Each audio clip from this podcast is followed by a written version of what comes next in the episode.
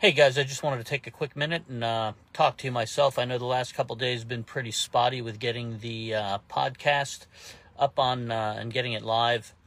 And I just wanted to give you a heads up that it's probably going to be that way for the next uh, week or two.